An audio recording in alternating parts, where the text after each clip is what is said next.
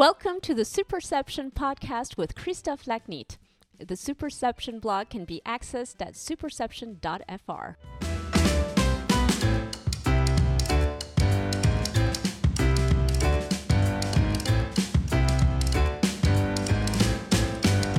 Hello, welcome to this English spoken episode with a French twist of the Superception podcast. Today, my guest is Chris Smith, contributing writer for Vanity Fair and author of the book The Daily Show An Oral History as Told by Jon Stewart, the correspondent, staff, and guests. This episode was recorded between Paris and New York on an online platform as of result of social distancing during the COVID-19 pandemic. Our conversation revolved around the fusion of politics and pop culture. We discussed the pandemic situation in New York, Chris' journalistic career, the history of the Today Show, Jon Stewart's media critique, the antagonism between Roger Ailes and him, the role Jon Stewart played in a passage of bills funding 9 11 first responders healthcare, the entangling of politics and entertainment, the challenges for media in the digital age, and the way Donald Trump and governors are treating the media during the COVID 19 crisis. Chris, good afternoon, and uh, thanks a lot for being the, the guest on my podcast this month. Thank you very much for having me. I am so happy and grateful to think and talk about anything other than the pandemic. So, but this is this is a good segue because I was going to ask you uh, how is the situation in New York. I, I guess you are uh, on lockdown in in Brooklyn. So, uh, before jumping into uh, the the main topic that we are going to discuss, can you just let us know how you are doing uh, with your family and uh, how the situation is probably badly evolving in in New York City? Yes, thank you very much for asking. Uh, my immediate family, knock on wood, is healthy and, and doing fine, other than the general existential weirdness. And, you know, to state the obvious, things are really bad here in New York. Uh, I know France certainly uh, has had some serious troubles, and I'm thinking uh, good thoughts in, in your direction. Thanks. It's very strange here. Uh, it's extremely quiet, uh, other than a, a, enormous recurring stream of ambulance sirens, which is uh, very unnerving. And uh, you know, certainly, uh, I am extraordinarily uh, lucky and and doing better than thousands of other people. So it, it's a very strange time here, and it, it can't end soon enough. And, and obviously, the, the, the, the fact that you are mentioning regarding the noise level is probably quite striking because for everyone who knows New York, it's a very noisy city. So to have so much silence and just the, the, the ambulance sirens, it must be yeah quite striking, I guess. Yeah, I, I, mean, I'll never complain about the lack of traffic. Uh, the, the reason there is no traffic is obviously tragic, but yeah, it's very peculiar. I mean, it's not just street traffic. There are almost no airplanes overhead, which is one of the things uh, that takes me back to September 11, 2001. There are major differences between then and now. Uh, but that at that time, when all flights were grounded after the terrorists terrorist attacks, uh, that's certainly a, a, similarity and brings back memories. Yeah, I, I was reading uh, an op-ed this morning in the New York Times, which was explaining that the person who was writing the op-ed was saying that the, it feels to to them that the situation is worse than than on 9/11 in the way uh, New York City today is feeling. But obviously, uh, I I can't tell. Yeah, uh, you know, it, you can't rank anyone's pain, but one of the things that's distinctly different this time around is that on September 11 there was a direct physical uh, hit on the city. And while the uh, ramifications of that radiated out in tens of thousands of directions, it was, in a sense, a, a limited tragedy, certainly compared to this, where it's global and it's abstract. You know, we're talking about the air people breathe and yeah. the fact that you can't go outside. And that's every neighborhood uh, all over the city. Um, certainly, the wealthy, uh, you know, as they are in most situations, are able to do things to protect themselves that the rest of us are not. But no one is untouched by this right now in a way that you you could if you chose if you chose to ignore or avoid uh, what was going on in the aftermath of September 11. Yeah. So uh, probably, uh, Chris, uh, New York is a few days behind France in getting to, to the worst of the crisis. So uh, we, we are sending uh, our thoughts your way and uh, hoping it will not get as bad as, as, as what some have said. Thank you. I was in Paris for the first time in mid February, and it feels like a lifetime ago. Absolutely, it does. Yes. So let, us uh, it's it's difficult to find the segue, but let's try to. yeah, hey, about that comedian? Yeah. yeah.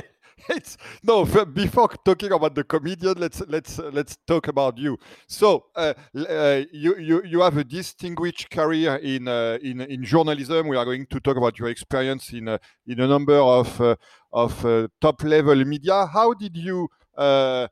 decide or why did you did you decide that you wanted to become a, a journalist initially well i had done a number of sort of conventional uh, high school uh, newspaper work and college newspaper work but i thought i wanted to go to law school and i got admitted to law school and then i equivocated i delayed uh, entering law school and uh, was working in a bar here in the city and uh, lost interest in going to law school and decided what I really wanted to do was write and become a journalist. And that if I could, you know, get someone to pay me to write, that was ideal. And so that I would uh, bartend at night and sell freelance stories during the day which was a, a, a, good plan in theory. Uh, the reality was that I would bartend at night.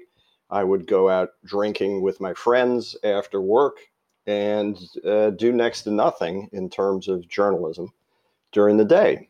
Uh, ultimately, I realized that if I was going to have a real chance to become a journalist, I needed a job to make me do it, and that I would write to journalists who I could fantasize growing up to do their job someday. And as it happened, the first person who I wrote to uh, was at the time the political columnist for New York Magazine. And I offered to, you know, buy him lunch, buy him coffee, whatever. Uh, he had time to discuss, you know, how you get a job in journalism or, or if there were any opportunity to work at the magazine.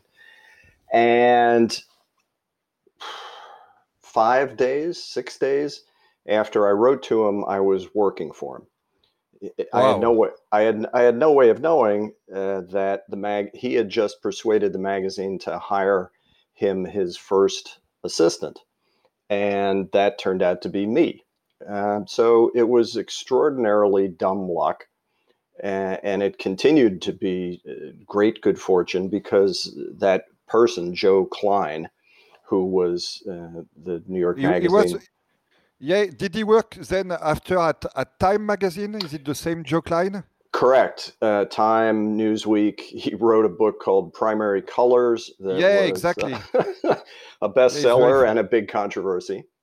Yeah, and he, he has he had the famous bird. I remember. Correct. And Joe is uh, you know a, a, fabulously talented writer, but he was also a terrific mentor and taught me a great deal about how to be a reporter and, and how to write for magazines. so that's how I got my foot in the door and gradually showed uh, people that I could write and did a wide variety of things, you know, cops and robbers stories, uh, sports stories. Uh, I still uh, then and now know nothing about fashion, so I stayed away from anything to do with writing about fashion. Um, but, uh, you know, both because I had a, a native interest in politics and because I was working closely with Joe, I got much more deeply interested in politics. And that, over a course of many years, ended up uh, with me eventually uh, being promoted to do the, the job uh, Joe was doing when he hired me.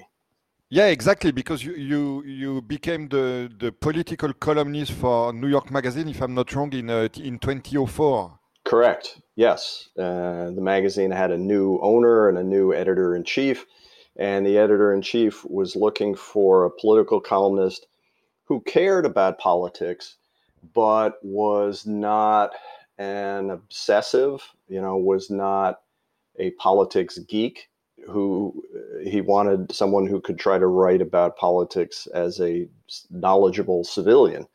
And that's essentially the angle I took for a bunch of years, uh, covering primarily New York City and state, but because it's New York City, it bleeds it, it bleeds into a lot of national politics. And you know, I ended up writing about uh, Hillary Clinton and and uh, Obama's campaign and all sorts of fun adventures.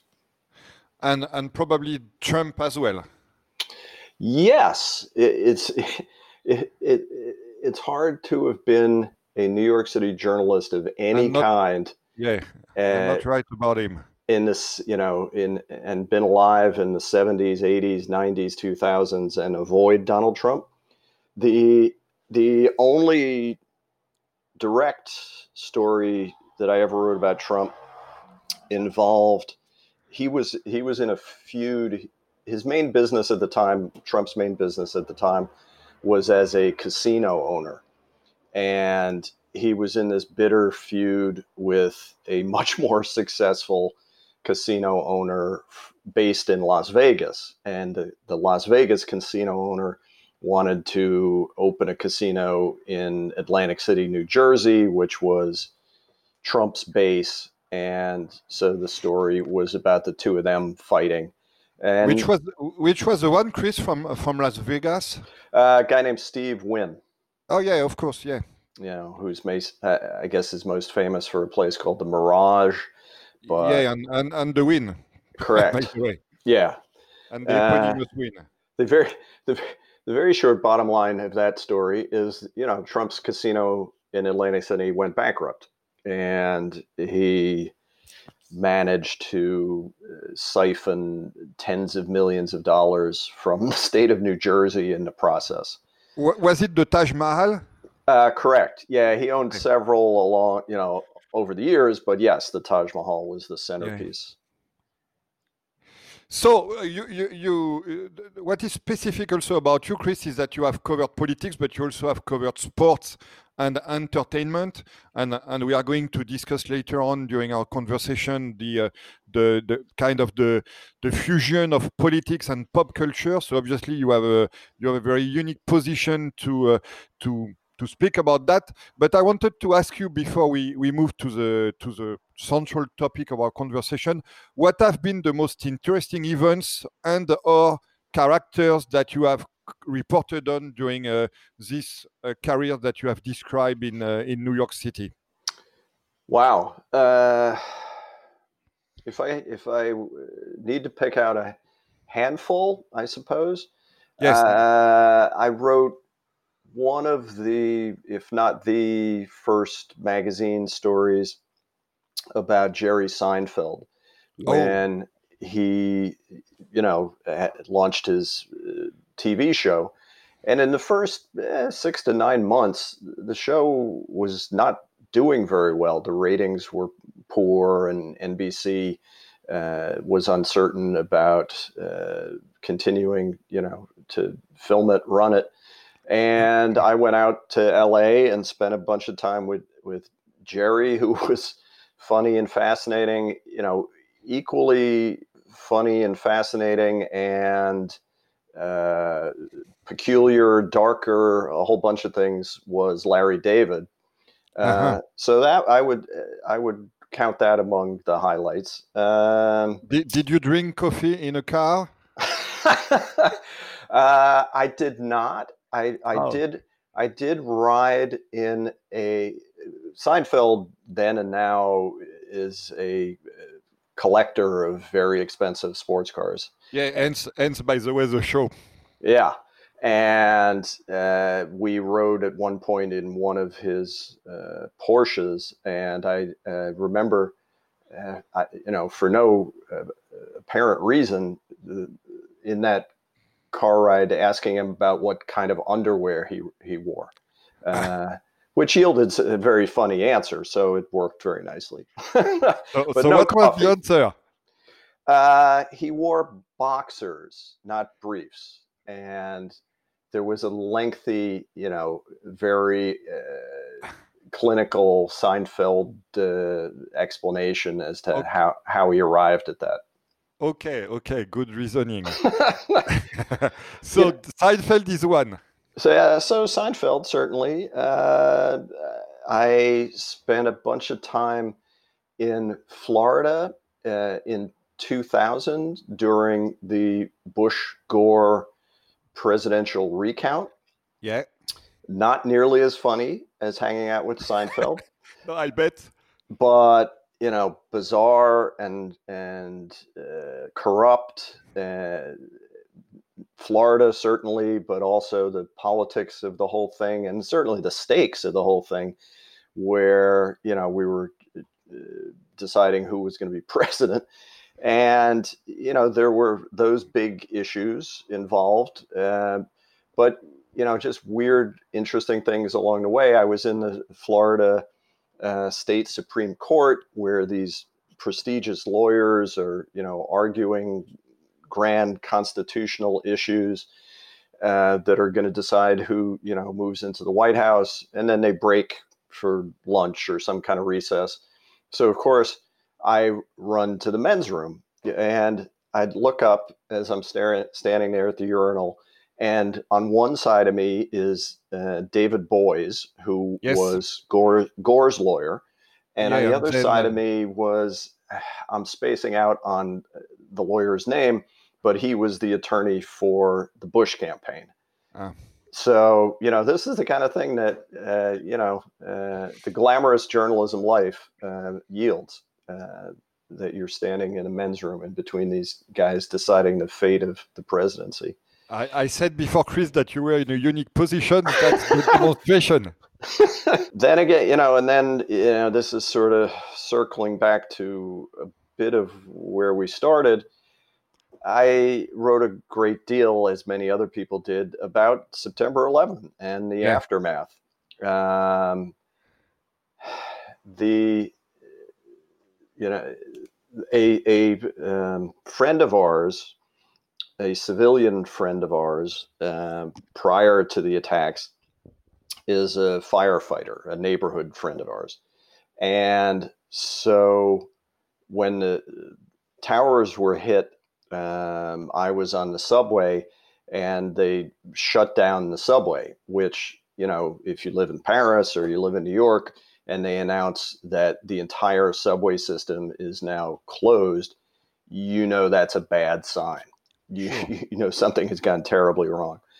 So I got out of the subway and ended up walking to the firehouse where I knew this friend of ours was stationed, and she was out, but uh, I, you know, was talking to some of her uh, colleagues, and they were among the first firehouses that responded at the trade center uh, and they lost a lot of people they had a lot of people killed so i spent the next i don't know two or three weeks following those men and women from that firehouse around to recovery efforts to a lot of oh. funerals and it was devastating and in some ways inspiring.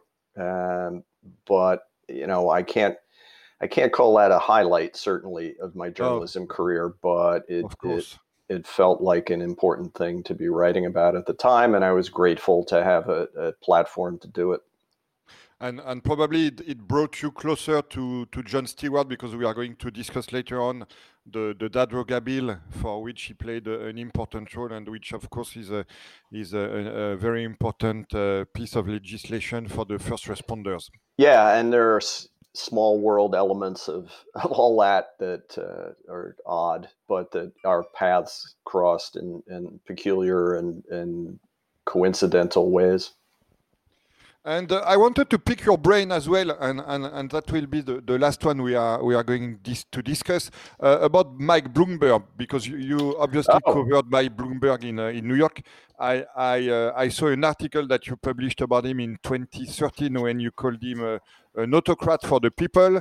Uh, so it was, I guess, related to his his non-smoking policy. So I wanted to pick your brain on his presidential uh, adventure, I would say.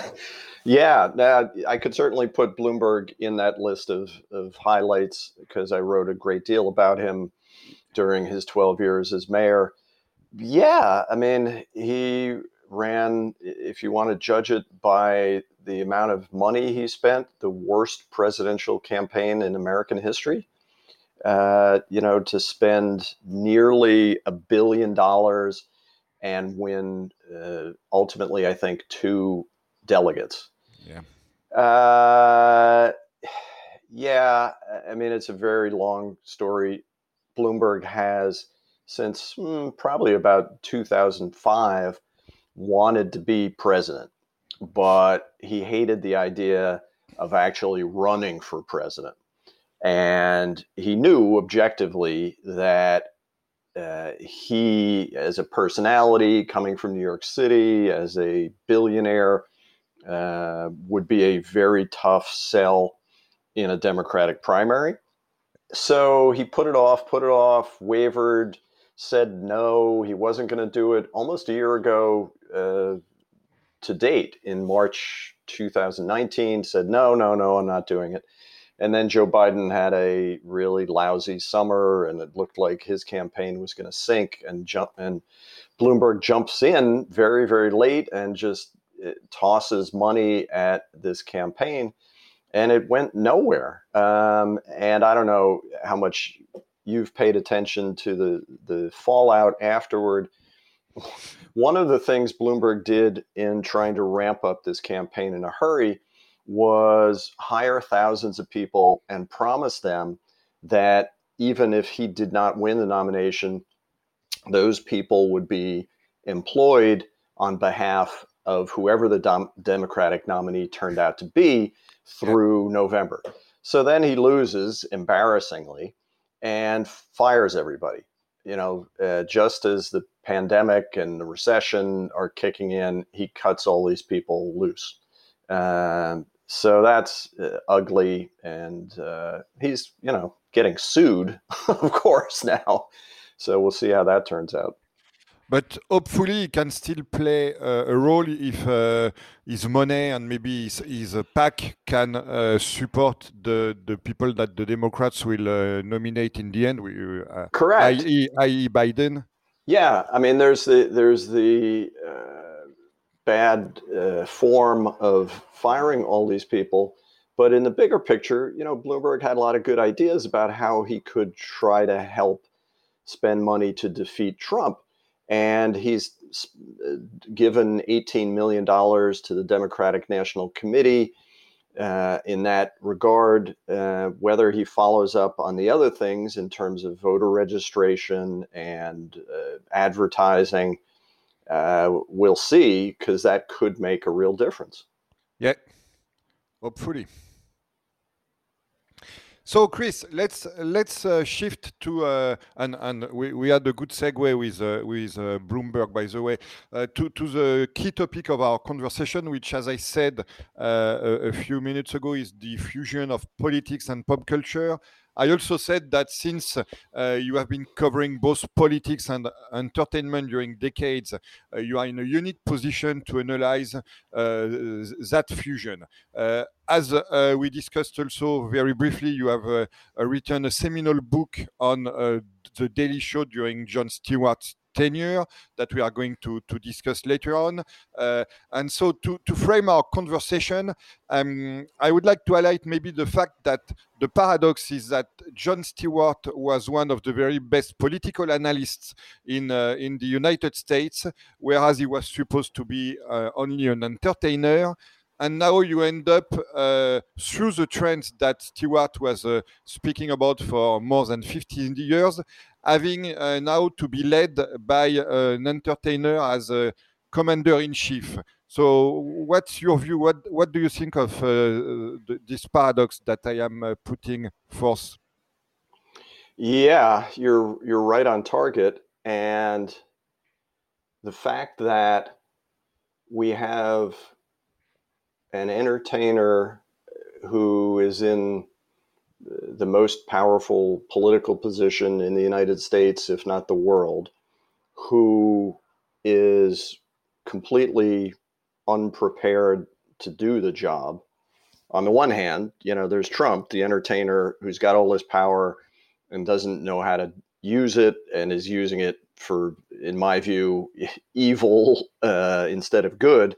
On the one hand, you've got that entertainer turned politician and then you've got Jon Stewart, on the other hand, who, as you say, uh, was an entertainer, a stand up comic, and actor who, quite by accident, you know, became an influential uh, political figure and worked really, really hard at it and uh, learned a hell of a lot over the years uh, in his time at The Daily Show about how politics works and how it should work. So Jon, who's you know spent 16 years making a very uh, exhaustive effort to educate himself uh, on politics, he's the one who is not only off television, you know, out of sight, is, has no power in this conversation, quite by choice. I mean, he's happy where he is but it, I don't know whether that's uh, irony or, or tragedy that those two have diverged the way they have, Trump and, and Jon Stewart. But it's uh, it was maybe ironic a few weeks ago, but it's becoming a tragedy now. I have to say. Most definitely so let's let's start with you with your book, Chris. Uh, the book is called "The Daily Show: An Oral History, as told by Jon Stewart, the correspondent, staff, and guests." Probably you've never heard that title being said by a French accent. It uh, sounds so much better when you say it. I'm not sure, but uh, so could you start, uh, Chris, by summarizing the history of the show? From Craig Kilborn to Jon Stewart, uh, who, who, now has 23 Emmys under his belt, and uh, now uh, Trevor Noah, just to position when uh, Jon Stewart came into the picture. Sure. Uh, the Daily Show, as a show, debuted in July 1996. It was the, the brainchild of two women, two producers, Lizz Winstead and Madeleine Smithberg.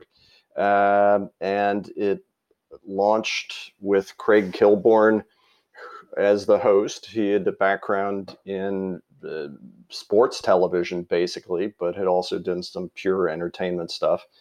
And it was modestly successful uh, in the in the Kilborn three years. Um, he his his show, the style of the show at the time was much more entertainment focused, you know, lampooning uh, celebrities, actors, uh, musicians, uh, entertainers. Um, and it was kind of mean spirited. You know, it, it made fun of ordinary people. But the show, you know, found something of an audience, and Kilborn was getting better known, and he was offered a show a late night show following David Letterman on CBS. And so he left the Daily Show and went uh, and cashed in there. Um, and they were looking around for a replacement host. And uh, both Madeleine and Lizz, the producers, the creators, had worked with Jon Stewart in the past and loved him. And Jon had had a modestly successful career as a stand up comic at that point, um, but didn't know what he wanted to do next. Had done some bad movies, some, you know, sort of romantic comedy, supporting actor stuff. Um, and he was kind of at a crossroads. He didn't think this show was where he wanted to go, but his agent, a guy named James Dixon, was very influential in in uh, selling him on it and so was Jon's wife. She was uh, the one who saw the possibilities of what Jon could make the show, that he could retool it from, you know, the silliness of uh, what Kilborn was doing and turning it turn it into a much more uh, relevant vehicle. So Jon Stewart joined the Daily Show. His first episode was in January 1999 and there he stayed until August 2015, um, when he was quite literally burned out. I mean, I talked a little before about how Jon made an exhaustive effort to educate himself about politics and make the show as good as it could be. You know, this was something he had not talked about publicly before he talked to me about it uh, for the book. But for most of those 16 years, Jon was operating on two, three, four hours sleep. He had a, a bad insomnia problem and, you know, would find himself up at three in the morning watching Fox News, which is, which is, is not a good thing to do at three in the morning. Unhe- unhealthy, unhealthy in a bunch of ways. um, so Jon, you know, he felt by August 2015 that he'd said all he could say creatively, that he was getting bitter and angry in his humor, and he didn't like that. That he had two small children who he was missing out on on their youth.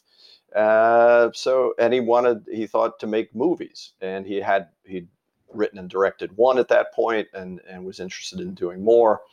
So he left, uh, was replaced by Trevor Noah, who was not Jon Stewart's first choice to replace him. Jon loves Trevor, thinks Trevor is doing a great job. Um, but Jon Stewart won. His first choice to be replaced as host was by John Oliver, yeah. which mm-hmm. is something we get into detail and, and, broke some news on in the book. Yeah. Um, but that was not to be for a variety of business reasons, mostly. And Trevor is a very interesting cat. I mean, he's uh, very, very different, obviously, than Jon. You know, grew up in South Africa and speaks a dozen languages and is a whole lot younger than than Jon. So and Trevor's. and also, Chris, probably Trevor Noah is a, is a political lightweight compared with what uh, Jon Stewart did.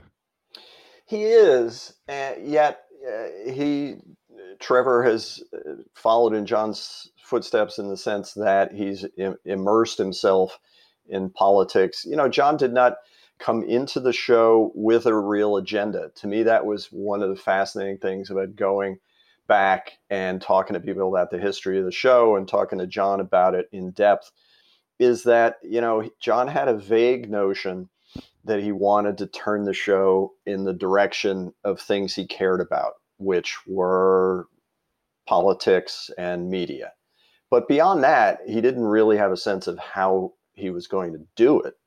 And the other big thing that became an enormous thread in the life of the show with Jon was that unlike Kilborn, uh, who Jon felt punched down at weaker targets, Jon wanted to use the show to punch up at, yeah. at people who actually you know made things happen in the world yeah and and and what's very interesting in the book uh, chris is that since you discuss because it's an oral history and and you meet a lot of people who contributing to uh, making the show uh, we we realize what we already knew but which we did not uh, see that much as it is shown in the book that uh, it was a journalistic endeavor uh, with researchers, fact checkers, and so on. And in the book, there is a quote that I love, uh, which is from uh, the, the research chief Adam Chodikoff, who says, My motto is without credibility, the jokes mean nothing.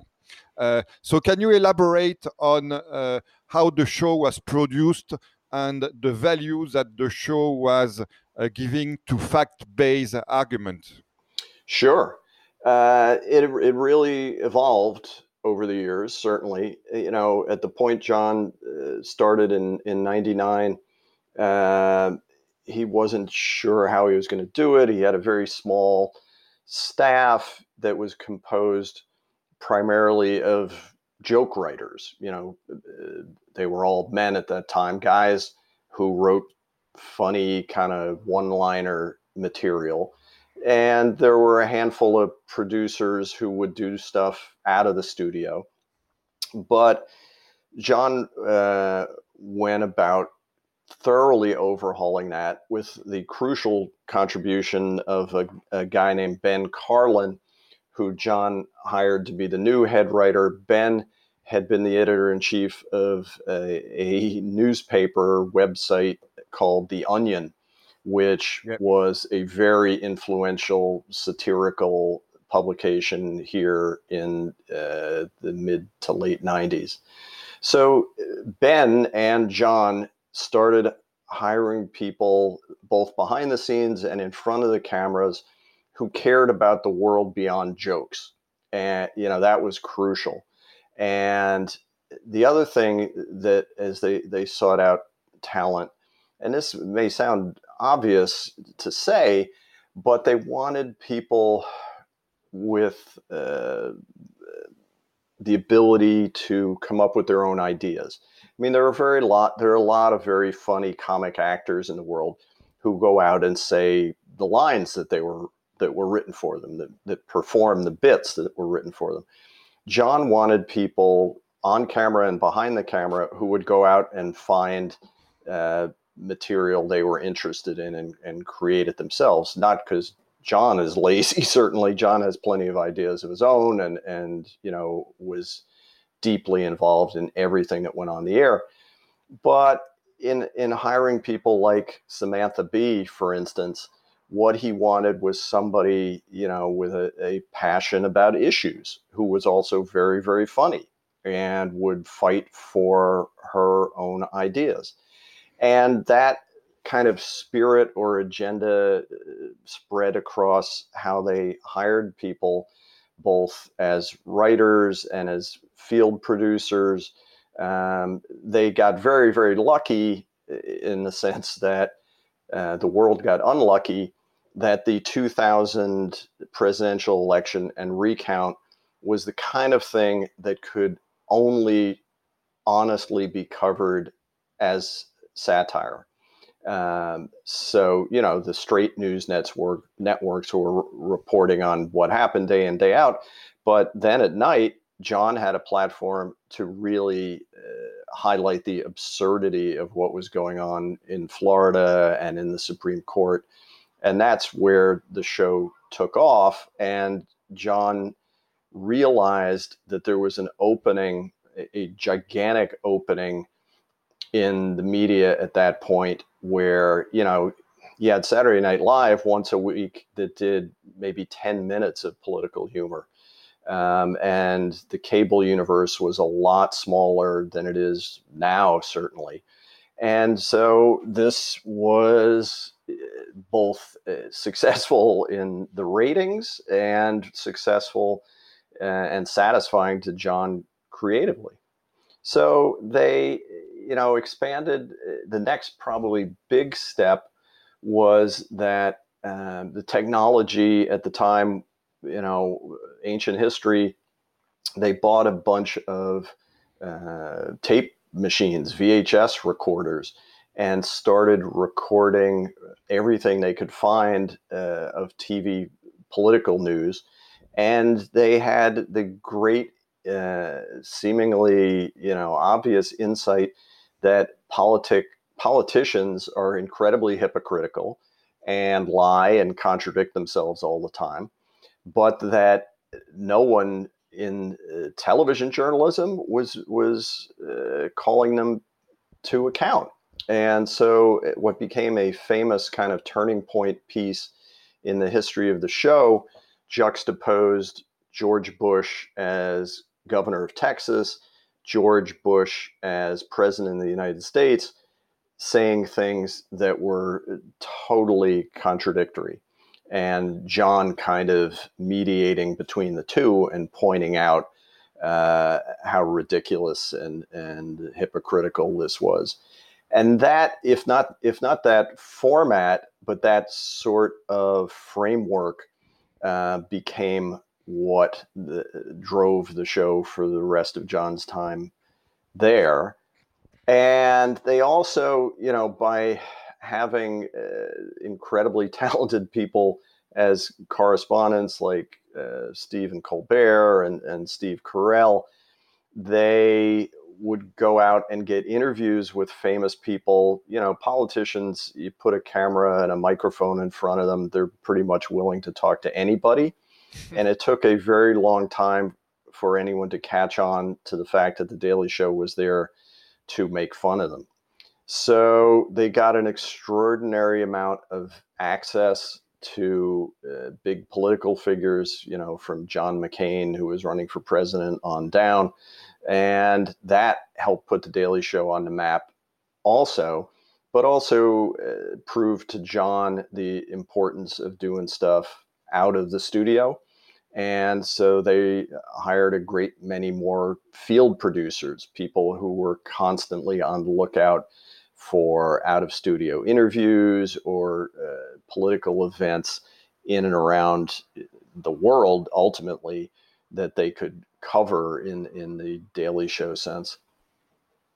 And, and also, Chris, over time, uh, Jon Stewart kind of became the, the cathartic voice of the nation uh, through so many, too many tragedies. Uh, and uh, I know from what you write in the book that it took a big toll on, on him to play that role.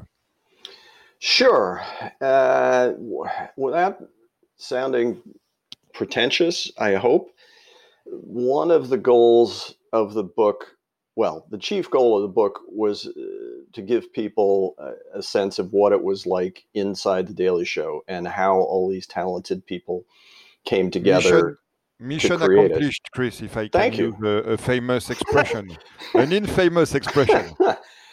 and thank you. And uh, so that you know, certainly to to let those people, uh, for the first time in many cases, tell the inside story of the Daily Show, that was certainly an overriding goal but we hoped that the book would also be somewhat of a cultural history of the time in which the show took place. Because uh, can we curse on this podcast? Can oh you can, can you can do anything you want. Oh okay, because uh, a lot of shit you happened. Know, you, you, uh, I have to tell you, I, I will pardon your French, and I'm especially well positioned to say that to you. Good, good, good because a lot of shit happened in the 16 years that you know Jon was on the air, from uh, the 2000 recount to September 11th to the Iraq War to you know the uh, victory of the first black United States president. Uh, you know that's only a, a, handful of events. So uh, we hope the book captured and put in context some of what the the show was trying to comment on through those years. And that's a very long convoluted way of saying that yes because jon wasn't you know ultimately he wanted the show to be funny and they worked very hard at making it funny every night. But he he cared that it, as you mentioned, that it be factually accurate uh, because that's important in and of itself. And because as the show became more popular, they would come under attack for you know being misleading or taking things out of context or distorting them. And he wanted to be able to say, no, no, no, this is completely accurate. But it was that was a function of Jon uh, caring about other people and and you know without sounding too earnest liberty and justice for all.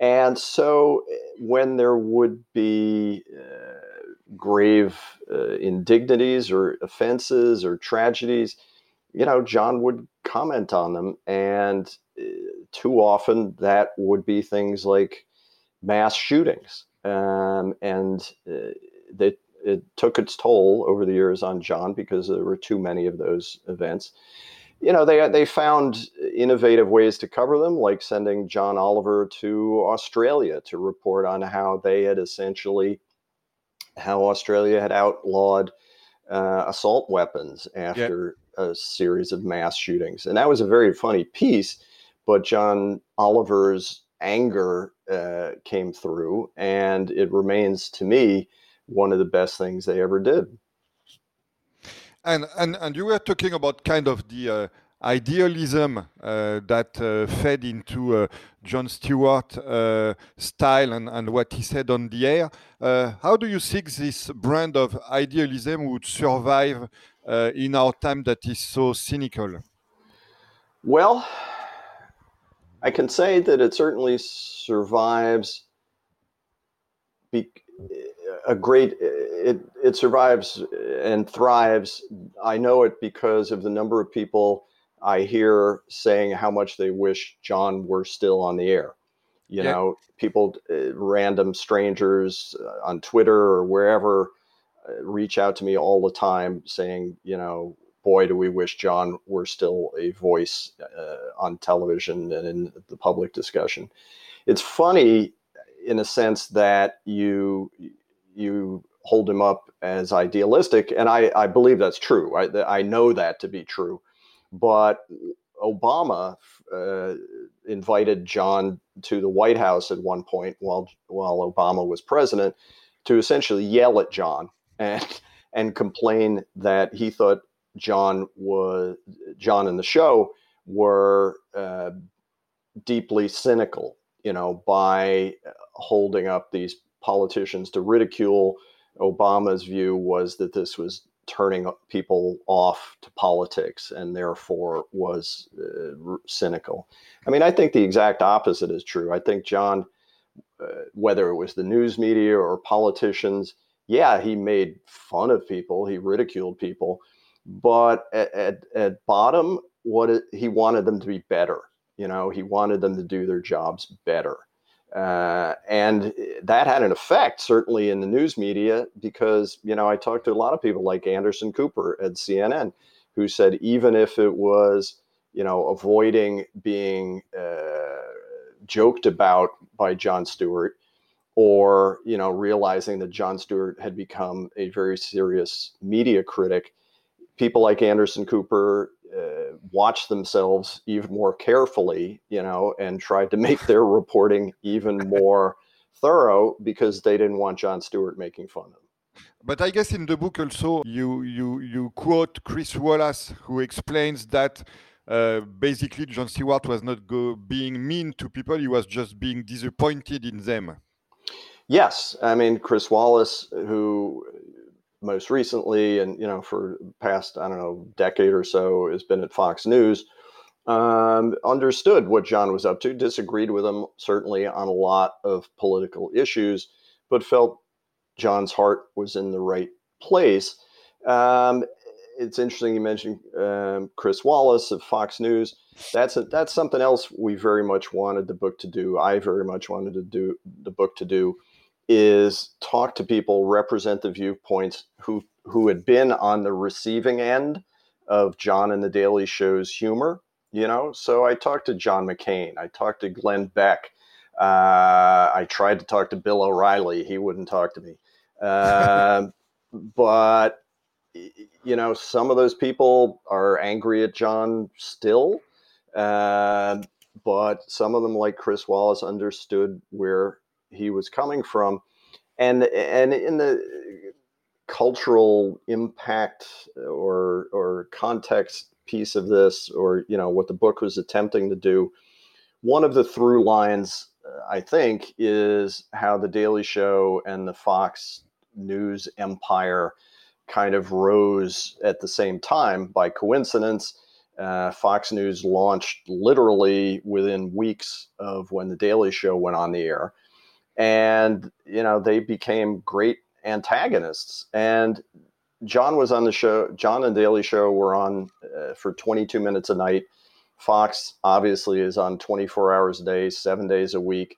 And Jon and the show were among the first, and I think certainly the most prominent voice in pointing out how much Fox News was warping the political system in this country. And, you know, to circle back to, to Trump, that's by and large, I think, the ultimate proof.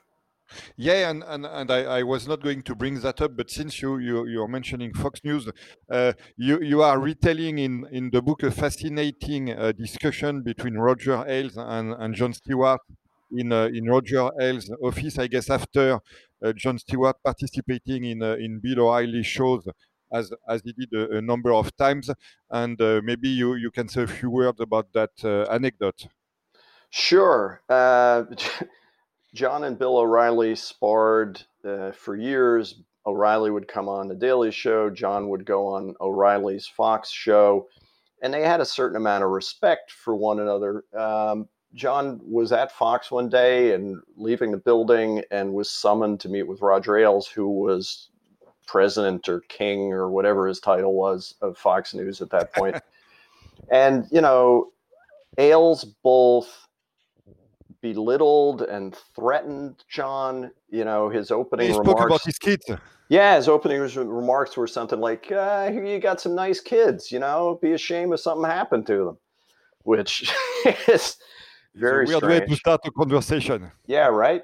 And Jon, you know, not being shy, Jon gave it right back to him. You know, wasn't uh, threatening Ailes, but uh, got to the point of uh, saying that Ailes and Fox had found a way to poison minds in this country without people recognizing it. And I, it was true then. It's true now. Um, I, I, I, tried to get Ailes to talk to me about that conversation. I, he may have been too busy chasing his secretary around her desk or something. I don't know, but he would never, he would never talk to me.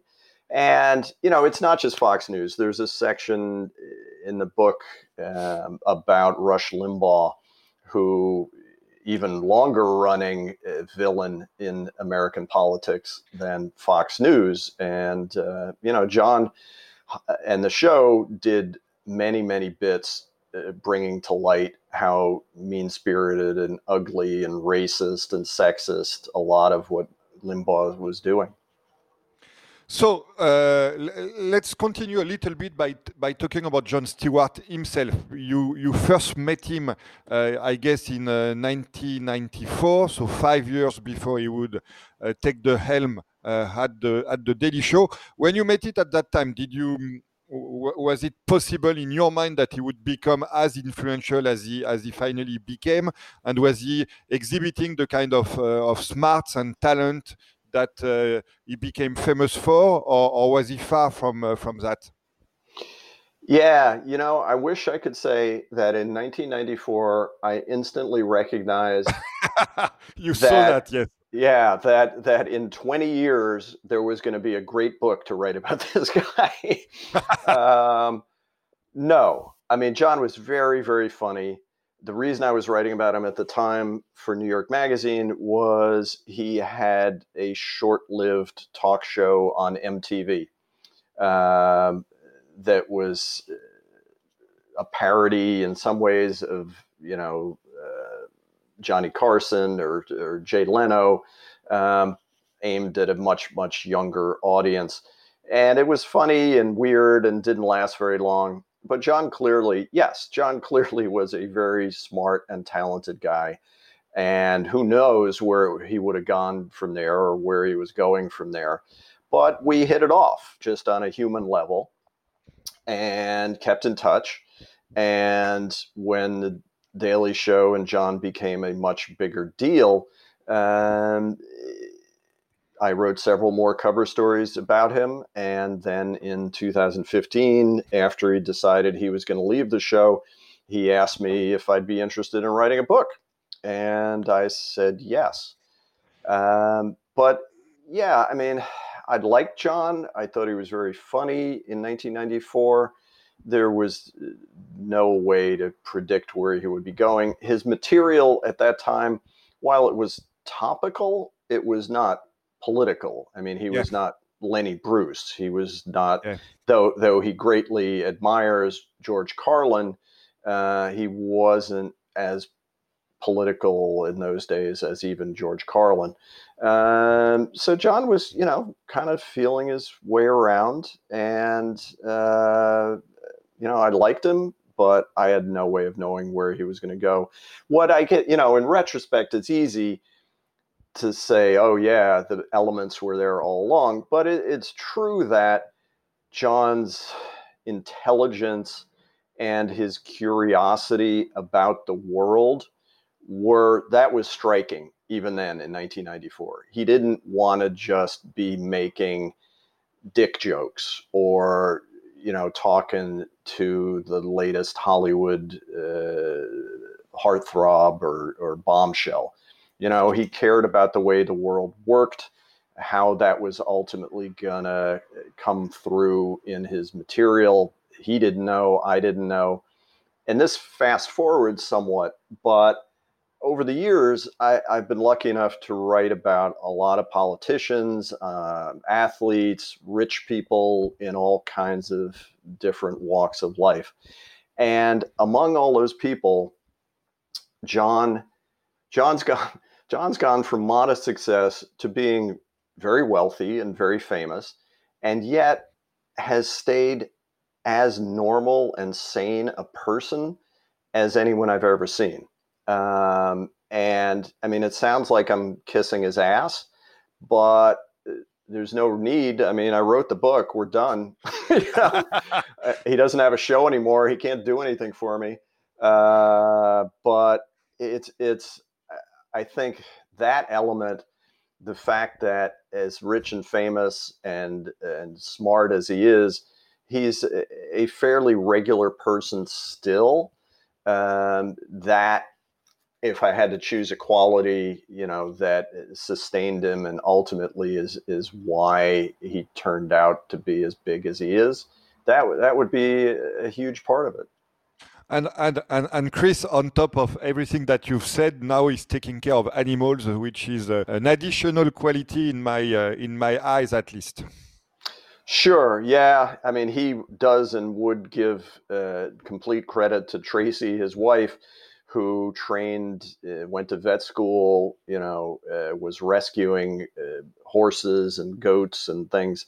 There was one day uh, when I was working on the book in, uh, I don't know, the winter of 2015, 2016, and Jon and I had a scheduled phone interview. And I called him up when I was supposed to, and he answers the phone and he says, "Hey, uh, I'm really sorry. We got to do this letter. We got to do this later because I'm driving a uh, 800 pound bull through Brooklyn."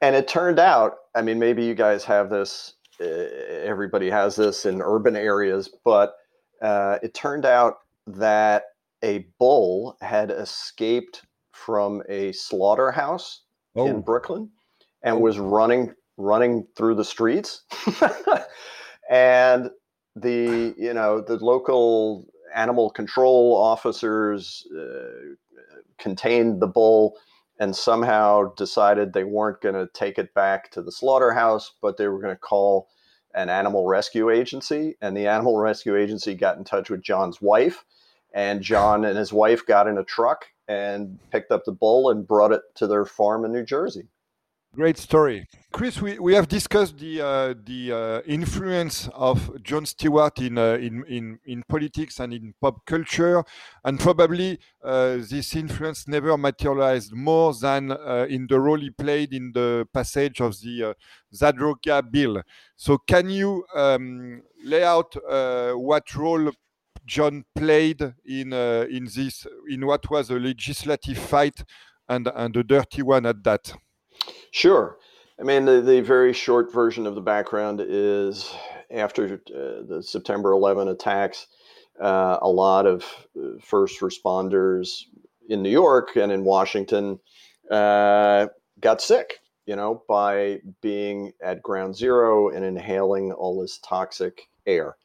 And the government, the federal government, was very, very slow to uh, pay for the health cast, health care costs of uh, hundreds of police and firefighters who were getting sick and dying. And in uh, what was it? What was the first go round? Was in 2010. There was a yes, bill. 2010 and then 2015, the second one. Yeah, in 2010, you know, the show was was following this bill working its way through Congress to pay for healthcare costs and being stalled by the very cynical actions of Mitch McConnell, who is still very much with us, and with and other Republicans.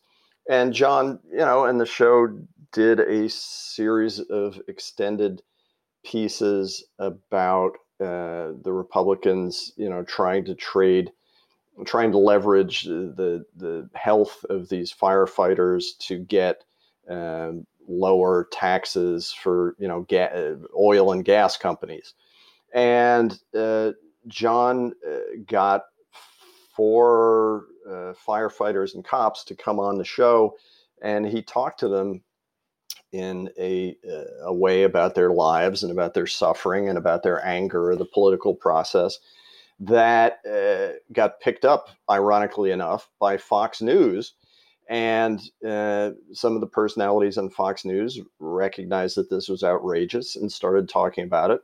And, you know, I don't know that Mitch McConnell paid any attention to Jon Stewart ever, but he pays attention to Fox News. And so the bill ultimately uh, happened. So it happened, but it was temporary. And in 2015, it, it was expiring, and Jon essentially remounted the charge. Um, sadly, eh, you know, uh, three of the four guys who he'd brought on the show in 2010 had either died or gotten so sick that they couldn't come back. Um, and uh, Jon didn't just have one of the survivors on the air.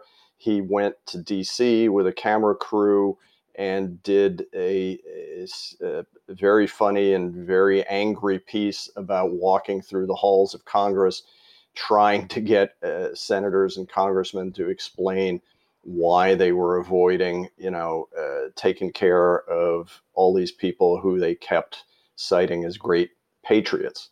Um, and that, you know, again, unfortunately, uh, was expiring last year, and Jon went back again and again. And testified. Yeah, and testified in Congress and uh, laid into them in a way that uh, got deserved, in my view, national attention, and again helped push the the funding across the line and get the legislation done. And I and think this, this time it's for 90 years, I guess. Yeah, which is uh, in terms of politics about as permanent as you could get. Um, and the, and one of the interesting things to me about all that that whole episode is there there was nothing for Jon in it. You know, there's no gain for him in it. Um, yeah, I mean, people say he's a wonderful heroic figure for for taking up the cause, but there, there's really no benefit to him. And the other thing about it is that it really uh, is a departure from Jon's approach to the Daily Show for most of the rest of the 16 years. I mean, certainly anyone who watched the Daily Show knew Jon's opinion on gay marriage or uh, racism or um, health care for veterans.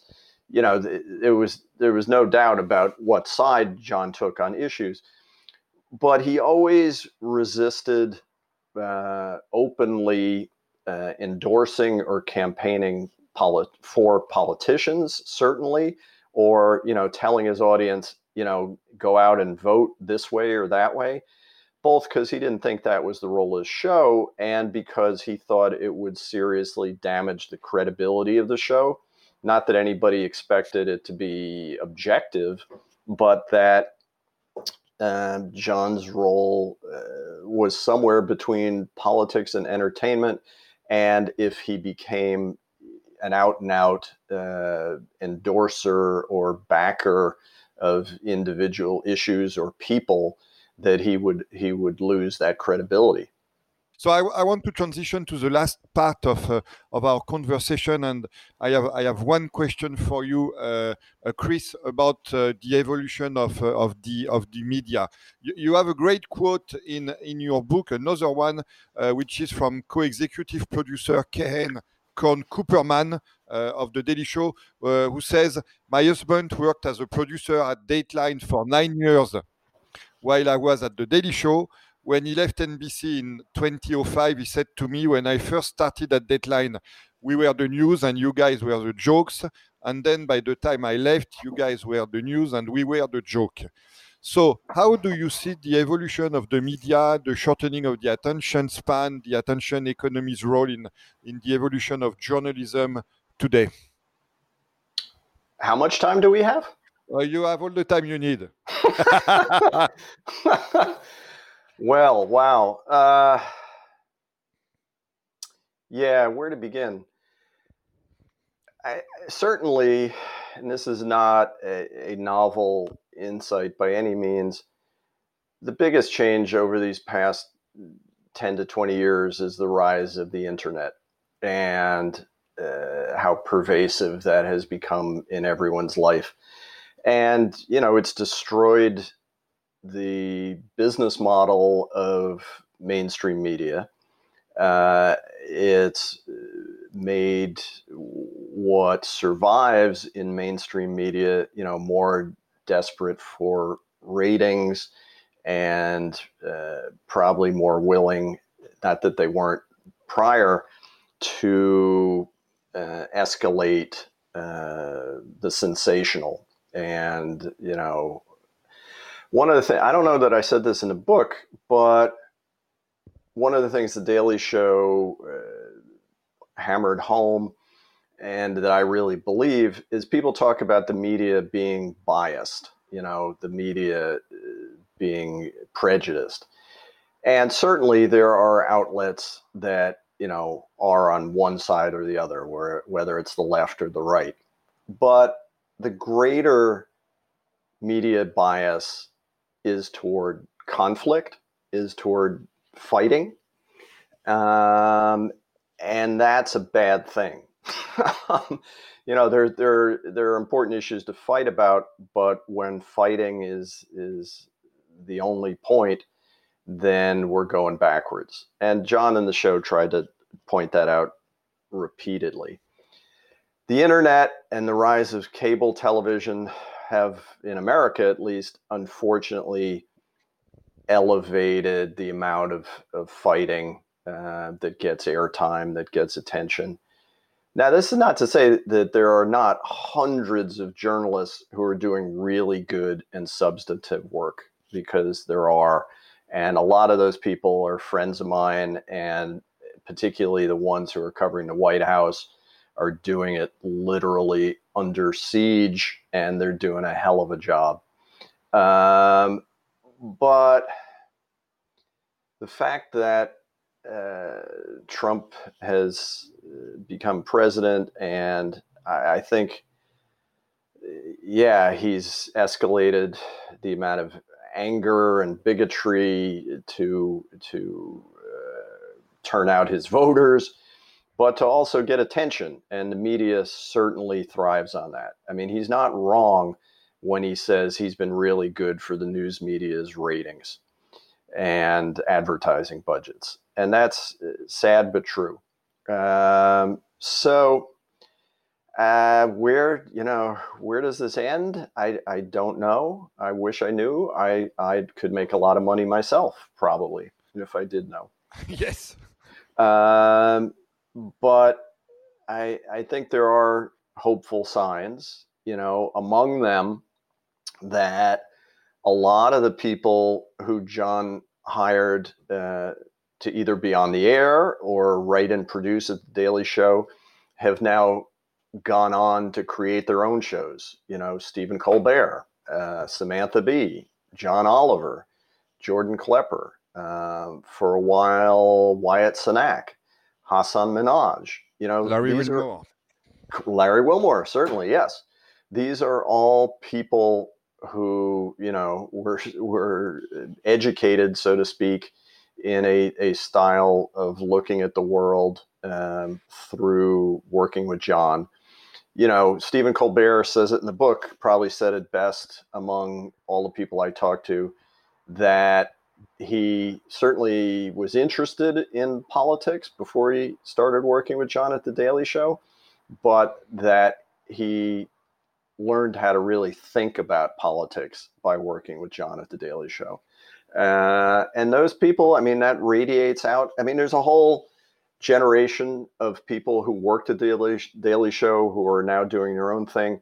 There are also a generation of journalists who are in their 20s and 30s who grew up watching the Daily Show, you know, who now work at CNN and MSNBC and the New York Times and the Washington Post and I, I, know that a number of those people were their their outlooks on politics, their skepticism about politics, was uh, formed in part by watching Jon and the Daily Show, and I think that's optimistic. I think that's that's a hopeful sign.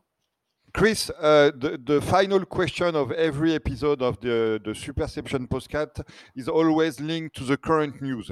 So I'm going to circle back to, to COVID 19, uh, unfortunately, uh, but I wanted to have your view as well on uh, the way the crisis is uh, handled by uh, by political leaders in in the USA with very different strategies from Donald Trump to Andrew Cuomo to Ron DeSantis uh, in Florida, and uh, also on the way that they handle and uh, their treatment of the media.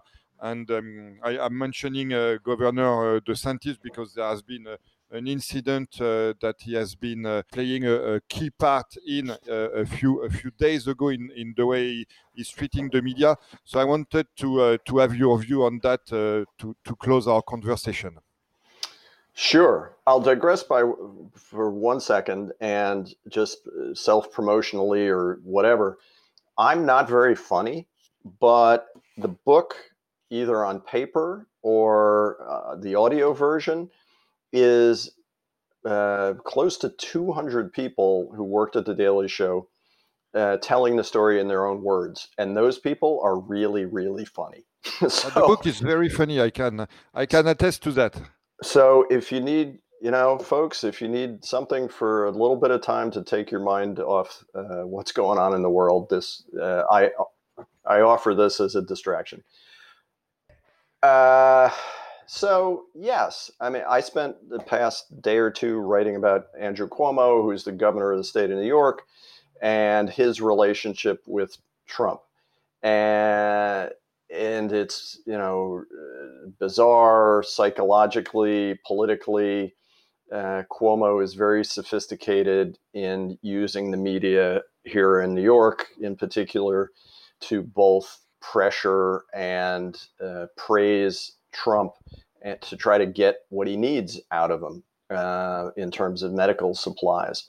So uh, the media, by and large, I think has done a tremendous job here. I, would be curious what you think in France of informing people, of keeping people up to date, not creating hysteria, but certainly being very blunt about the dangers and risks and changing, you know, uh, recommendations.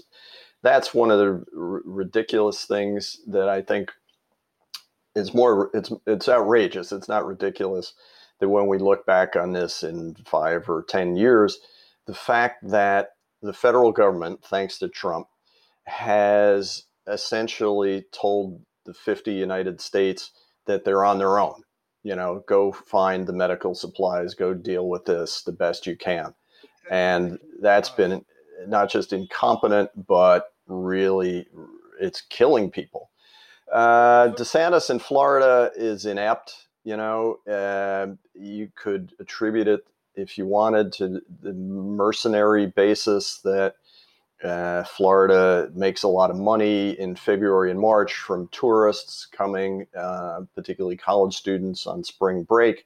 So he re- refused to shut down the state in any meaningful way until this past couple of days. And that's spreading the virus uh, all over the world yet again. So, yes, he's now attacking the media because uh, they keep reporting things that are unflattering but truthful to him.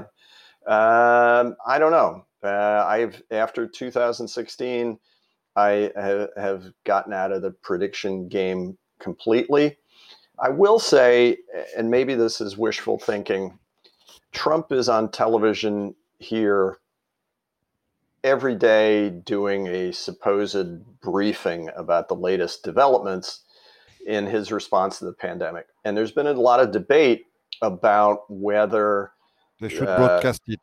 It should be broadcast because it's giving Trump a platform to spread lies and to rally his voters. And that's true.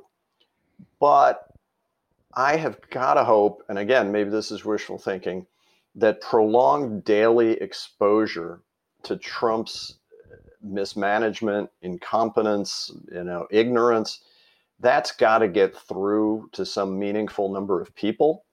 Um, at least I hope it does. So in that respect, I hope the press continues to report, not just give him, not just give him, you know, uh, access to the airwaves and let him go, but continue to fact check him, continue to point out where he's just uh, absolutely wrong and uh, where he's spinning things to his own purposes. Uh, because that's that's the only way I think we we get through this in anything close to one piece. Uh, I do agree with you, uh, Chris, and uh, I think it's um, it's it's a good ending for our conversation that to have this uh, optimistic outlook on on the role of the media and, and the press. So I want to thank you again for your time and for uh, deciding to kill some time uh, having a, a, conversation with a French podcaster. And sure. Uh, I wish you uh, best of luck for the situation in, in the US and in New York particular, and, and also good luck for the lockdown, Chris. Thanks a lot thank you so much for having me. Be safe over there, and uh, I hope to come back and see you guys soon. Yes, hopefully as well. Thank you. Bye bye, Chris. Be well. Thank you for listening to this episode of the Superception podcast. The Superception blog can be accessed at superception.fr.